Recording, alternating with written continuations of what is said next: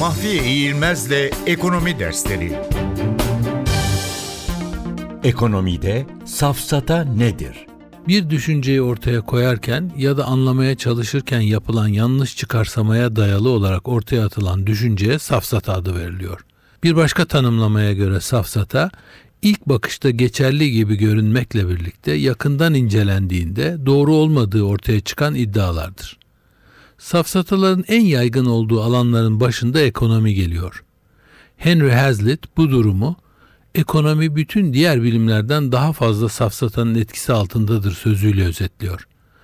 Bazen safsatalar öylesine mantıklı görünür ki insan sorup soruşturmadan arkasına takılır gider.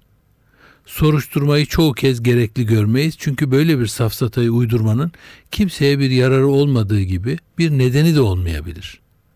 Sherlock Holmes'e göre çözülmesi en zor suçlar nedensiz işlenen suçlardır.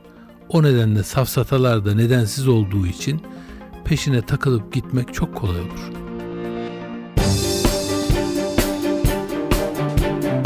Mahfiye İğilmez'le Ekonomi Dersleri